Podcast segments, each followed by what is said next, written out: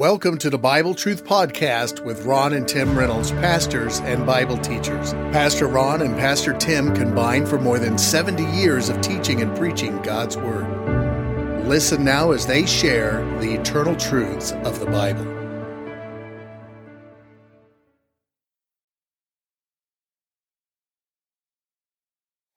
Well, now we're going to look at uh, Romans chapter 9, verses 25 through 33. We've been discussing the, uh, Bible doctrine of election, and um, I thought I'd read to you a little passage of what the, the Prince of Preachers, Charles Spurgeon, said concerning uh, the sovereignty of God and the free will of man. It said, When the English preacher uh, Charles Spurgeon was asked how he reconciled the doctrines of, ele- uh, of divine election and human responsibility, he replied, I don't. Uh, for I never try to reconcile friends. Uh, the point he was making is they are both true. The sovereignty of God and the human responsibility or free will of man. Uh, if Spurgeon believed that, then I'm in good company because that's what I believe. And uh, what we see taught in Romans chapter 9 is the major emphasis is upon uh, the divine election of God, the sovereignty of God. And when we get into chapter 10, we'll see the emphasis on the responsibility of man. Uh, as we look at uh, Romans chapter 9, uh, the Apostle Paul is speaking primarily to Jews, to Israel, Israelites. And he says in verse 25, and he saith also in Hosea, Hosea, he's talking about the little minor prophet Hosea, the book of Hosea in the Old Testament. And he saith, God does, also in Hosea, I will call them my people. Who's he talking about them? He's speaking of Israel, which were not my people. And uh, her beloved, which was not beloved. Now, when you read the book of Hosea, you find out the Lord told Hosea to marry a prostitute. Her name was Gomer. Uh, they went on to have some children, and they named them different things. But the bottom line was that um, that that Gomer symbolized the nation of Israel, who had been unfaithful to God. And uh, in one place, God says, uh, They're not my people anymore. But in another place, He says, They are my people. Now, which is it? Uh, uh is Israel God's people or not their people? Well, a portion of them is His people, but not the whole nation because the whole nation went into idolatry, but there remained some that were uh, true believers, and they're called the remnant. Now let's read on in verse 26. And it uh, shall come to pass that in the place where it was said unto them, unto Israel, uh, Ye are not my people, there shall they be called the children of the living God. So it looks like God has, uh, you know, divorced Israel and doesn't want anything else to do with them, just like uh, Hosea, uh, you know, uh, and, and Gomer, uh, she was unfaithful and whatever. But, you know, uh, actually, Israel is depicted in the book of Hosea as God's wife. Uh, don't confuse Israel and the church. The church is the bride of Christ. We're the bride of Christ. Israel is God's wife, and Gomer symbolized that in the book of, of Hosea. You've got to read it to get the full picture. But uh, again, the bottom line is God said, I'm going to, where they were not my people, I'm going to restore them, and they will be my people. Uh, and that is going to happen in the at the end of the tribulation period when they receive Jesus Christ of Nazareth as their Messiah. Uh, it's not happened yet. But the day is coming when Israel will be restored in their land. They will be the head of nations and not the tail. That will all transpire in the kingdom age, the 1,000 year millennium. Verse 27. So he uses uh, the Old Testament prophet uh, Hosea, first of all, as an illustration of Israel's unfaithfulness, but then God uh, because he loves them and has a plan for them, uh, would restore them. Verse 27 Esaias or Isaiah also cried concerning Israel. Uh, though the number of the children of Israel shall be as the sand of the sea, here it is, a remnant, a portion, uh, a group shall be saved. so a portion out of Israel will be saved. And of course, he'll talk about this more, uh, Paul will, in Romans chapter 11. Um, now, notice what it says. Isaiah prophesies this. This is in the Old Testament. For he, God, will finish the work and cut it short in righteousness, because a short work will the Lord make upon the earth. And Isaiah, Isaiah said before, except the Lord of Sabbath had left us a seed, that's the remnant, a small portion of true believers out of the large portion of Israel. We had been as Sodoma and been made like unto Gomorrah. This is speaking how God destroyed all the people in Sodom and Gomorrah. If God had not left a little portion, and the, that portion were those that by faith believed in God. Uh, we have those uh, mentioned in, in um, Hebrews chapter 11. So God is saying here, I'm going to restore Israel because of the faith of a few. And of course, that's what uh, uh he is going to do. Uh, let's go on to uh, verse 30. What shall we say then? That the Gentiles, which followed not after righteousness, they didn't have the law, have attained to righteousness? Are we going to say that? Even the righteousness which is of faith? But Israel, which followed after the law of righteousness, they had the law, they followed after it, hath not attained the law of righteousness? Is that what, what we're saying? And the answer is yes. What's the difference? The difference is the Gentiles sought God by faith. The Jews sought did not seek God by faith. They sought Him by trying to keep the law of which they were incapable of keeping. Nobody can. They went to went about to establish their own righteousness. He talks about this in chapter ten, verse three. For they, Israel, being ignorant of God's verse three, Romans 10 3. For they, being ignorant of God's righteousness and going about to establish their own righteousness, have not submitted themselves to the righteousness of God. The Gentiles saw that they could not be righteous, so they submitted themselves to the righteousness of God. The Jews, Israel, thought they could be righteous, and they did not submit to the righteousness of God. Therefore, the major portion of Israel uh, were and are lost today, unsaved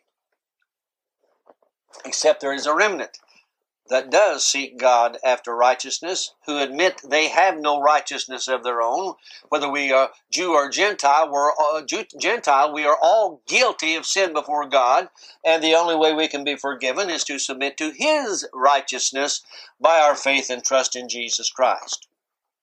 Verse 32, Romans 9.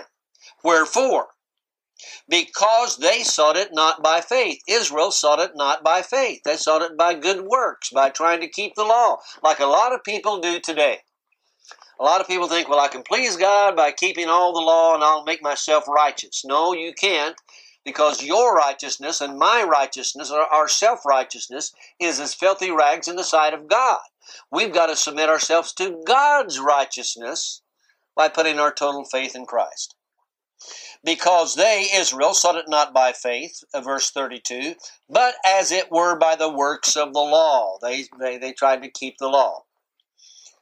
And, and, and notice he says here, for they, Israel, stumbled at the stumbling stone. Who's they? That's Israel. Uh, who's the stumbling stone? That's Jesus Christ. It's like a, a, man walking somewhere and there's a stone and he trips and falls over the stone. That's what Israel did. They tripped and fell over the cornerstone, the Lord Jesus Christ. Uh, that is a uh, that's an illustration uh, of how that uh, uh, he came into his own and his own received him not. They they stumbled. Why? Because they were not walking by faith. They were walking by sight, trying to keep the law. And so when God sent them their Messiah, they rejected him and crucified him. Verse 33 As it is written, Behold, I lay in Sion, that would be Jerusalem, a stumbling stone. That's Jesus. A rock of offense. That's Jesus. He's the rock of our salvation. Not an offense to us, to believers, but an offense to the unbelievers, especially Israel. And whosoever believeth on him shall not be ashamed. So it's who notice it's whosoever is not speaking to Israel or to the Gentiles, it's speaking to everybody. Whosoever. So if you believe on him, to believe on Christ is to put your total confidence and faith in him, not in yourself, you'll not be ashamed. You'll not be confused. You'll not be confounded. But Israel was confounded because they fell when when when the stone came, when uh, the rock of their salvation come, they rejected the rock rather than received the rock, which is Jesus. He said, "Upon this rock I will build my church." They rejected him, and therefore they're still lost today. The nation of Israel is. They're back in the land. They're they're back as a nation, but they're back as a secular nation and back in unbelief. But the day will come after they've suffered the, the worst time in their history, worse than the uh, than the Holocaust. That's the tribulation period, the last three and a half years. The Bible says there's, there's never been a time like it, never will ever be a time like it. It will be the time of Jacob or Israel's trouble. And then at the end of it, Christ will come back, they'll recognize him, and a nation shall be born in a day. Now, we've talked about uh, the uh, the sovereignty of God. And uh, we said there's two options. Either either God chose us upon His foreknowledge of whether we would believe or not believe. That's possible. I'm not saying that's not possible. Uh, but it still, you know, leaves questions unanswered. Does it look like uh, why did He?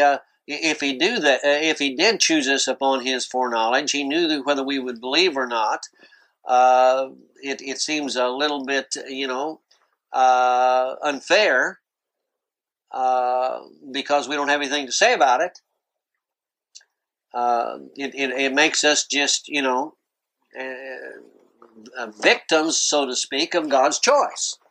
I can understand why people wonder about that because it does. It leaves some some questions. Although, who are we to respond against God? God can do what He wants to. He's sovereign. That's that seems to be the answer of some uh, that uh, believe in the sovereignty of God. God can do what He wants to. Well, that's absolutely true. But you know something about God? God is also reasonable. And God is also perfectly just and perfectly fair, and uh, could there be one other possibility um, for God choosing some and not choosing others? And I've already alluded to it before, but I'll mention it one more time. You're not going to hear this.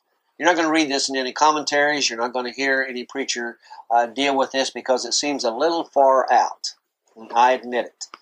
And um, uh, it does not affect your salvation one way or the other you know, uh, what affects your salvation or what affects you going to heaven is your total faith and trust in Jesus Christ as your Savior. But it's interesting to speculate on these things. Remember, I said there was a, a spirit a spirit world that preceded the physical world. I believe there was a spirit world, and in that spirit world existed all the angels God created and all the human spirits. All right? Again, I'm just giving you my belief. Okay? Then, when in, in Genesis 1 1, when the Bible says, and uh, in the beginning God created the heavens and the earth, then that invisible spirit world uh, was made visible into a material world. And God created everything that we see today. And then when he created Adam, the Bible says God breathed into his nostrils the breath of life, which is the spirit, the breath. There, the word uh, uh, Hebrew word is is means uh, breath means spirit. God breathed into uh, Adam. There was his body. He breathed into him a spirit, and he became a living soul. So you have the body, uh, soul, and spirit there in Adam. But the spirit and soul evidently existed before, uh, at least the spirit did, before he became a living soul. Because God breathed into him the Spirit, which means the Spirit came from God. All spirits come from God according to the Bible, and all spirits go back to God according to Ecclesiastes chapter 12. The Spirit returns to God uh, who gave it. Now, my hypothetical uh, explanation uh, is that when God created all the spirits, we know we know that a third of the angels rebelled against God with Lucifer, and they became the fallen angels. You can read about this in Revelation chapter 12. Uh, I, I believe that is true. And I believe the demons that are upon the earth today are the fallen angels. There's some that are that are incarcerated right now, but I, I don't want to deal with that. But uh, all the demons that, and I believe in the demon world, it's unseen, but so is electricity and and uh, so is wind, uh, but they still exist. A lot of things are unseen that still have existence, um, and I've already dealt with that. But could it be that when God created all the angels, and the Bible says they are spirits, and uh, when God created that spirit world, and in that spirit world existed angels, different classifications of angels, seraphims, cherubims, whatever, but also all of the spirits of human beings existed before God made the first man Adam. I believe that's the case. Would it be possible then that God, in some way, gave all human spirits the same free will that He gave to all the angels? And a third of them exercised their free will against God, rebelled against God, and became fallen angels. Would it be possible that that all the human spirits were given the same opportunity to exercise their free world, their, their free will in the spirit world, and some chose to follow God and some chose not to follow God. Then when God made the physical world, all those spirits come into the bodies of human beings and some of them that had chosen to accept God becomes your believers in the material world. Those that in the spirit world decided not to accept God becomes your unbelievers. Now, I've been preaching a long time, and I do know this. There are some people that just do not respond to the gospel. And you wonder why they don't. I mean, they can hear it preached. You know, the Bible says faith cometh by hearing, and hearing by the word of God. But it, it seems like the vast majority of humanity don't get it, don't want it. Why is that? You say, well, that's just the rebellious uh, of, uh, of man. No, it seems like it's deeper than that. It's, it's, it seems like it's in the spirit realm. It seems like there are some people who are just, um, you know, they just do not want either accept God as you know a reality, or they just don't want to accept God as Bible. They just don't want anything to do with it. They're just living for today, and nothing can change them. Why is that? And then you have some people that, you know, uh, they hear the gospel, they they receive it, uh, and uh, they believe it, and they put their trust in Christ. You know, why is it that some do and some don't? I'm just suggesting to you. I'm not saying this is the way it is. I'm saying the decision could have been made in the spirit world, carried out into the physical world, and that's why some are receptive and some are not. Could be. If that's the case, then that would mean that uh, that God chose us because we chose Him in the spirit world, and then it carries over to the uh, the um, physical world, and that's why we believe upon him because we accepted him in the spirit world. It's a possibility. Don't rule it out. Otherwise, the only other answer is in God's foreknowledge. He saw who was going to believe and who was not going to believe, and so therefore, um, that's how he made his decision. There, of course, there's one other possibility. God didn't have to make a decision; He just does what He wants, and, and we can like it or lump it, and uh, and there it is. Of course, there's also all kinds of varieties of other. You know, some say, well, God chose and, and, and predestined some to go to heaven, some to go to hell. I just have a hard time believing that a fair, just God would do that. Uh, now, the argument against my theory here is that if we had the opportunity to ju- choose God in the uh, in the uh, uh, spirit world, then that makes uh, God responding to us instead of us responding to Him. Uh, not necessarily. It makes sure makes God, you know, look like a, a fair and just person if He give all the spirits the opportunity to receive Him in the spirit world, and those that did will receive him in the physical world, those that didn't will not. And, and God would still be, you know, just and it would answer a lot of questions. I know this is not going to satisfy everybody, but I thought I would share it with you. You know, I'm at the age now, I've been preaching now for about 45 years, and, and uh, uh, I, I want to, you know, I want to please God. And uh, I've read a tremendous amount of books, and I'm not being proud about that. Uh, and I'm not saying that I'm the first one to come up with this with this theory. Uh, there's probably been others, um, and uh, it's just that to me, it's a possibility. You know why? Because one of these days, uh, when we die, we that are saved are going to go to the spirit world. We're not going to a physical world. We're going to a spirit world. Uh, our bodies are going to stay here in this physical world, but when a believer dies, their soul and spirit goes to a spirit world. That just that's what the Bible teaches. To be absent from the bodies, to be present with the uh, with the Lord. Now, again, there are I'm sure a lot of questions. I'm not trying to be philosophical here. I'm trying to be scriptural as much as I can. But I, you know, I just see that God makes His choices on the basis of reason. I think. Um, you know, the Bible says, God says, "Come, let us reason together." Uh, that is a possibility uh, of what Romans chapter 9 uh, is saying. But you know, you you can't please everybody with your thoughts and your ideas. Uh, it's it's what I believe, uh, but more important than that, I believe Jesus Christ died for my sins, that He paid my sin debt, and I put my complete faith and trust in Him. I'm going to die believing that and trusting that.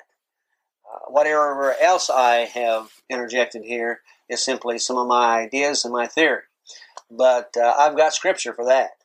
And uh, I hope you've received him as your Savior. Remember, it won't make a bit of difference whether uh, what you believe about how God does things and how things and how God acts and why God does what He does and whatever. The important thing is if God said it, you put your faith and trust in it, though you may not understand it all. You know, some some guy said, "Well, I don't understand how a brown cow can eat green grass and give white milk." I don't either, but they do. Uh, so there's a lot of things we don't understand in this world, but uh, we don't have to have a complete understanding of God and all of His acts in order to believe His word. And that's what I want you to do. That's what I've done, and I hope you have as well. God bless you.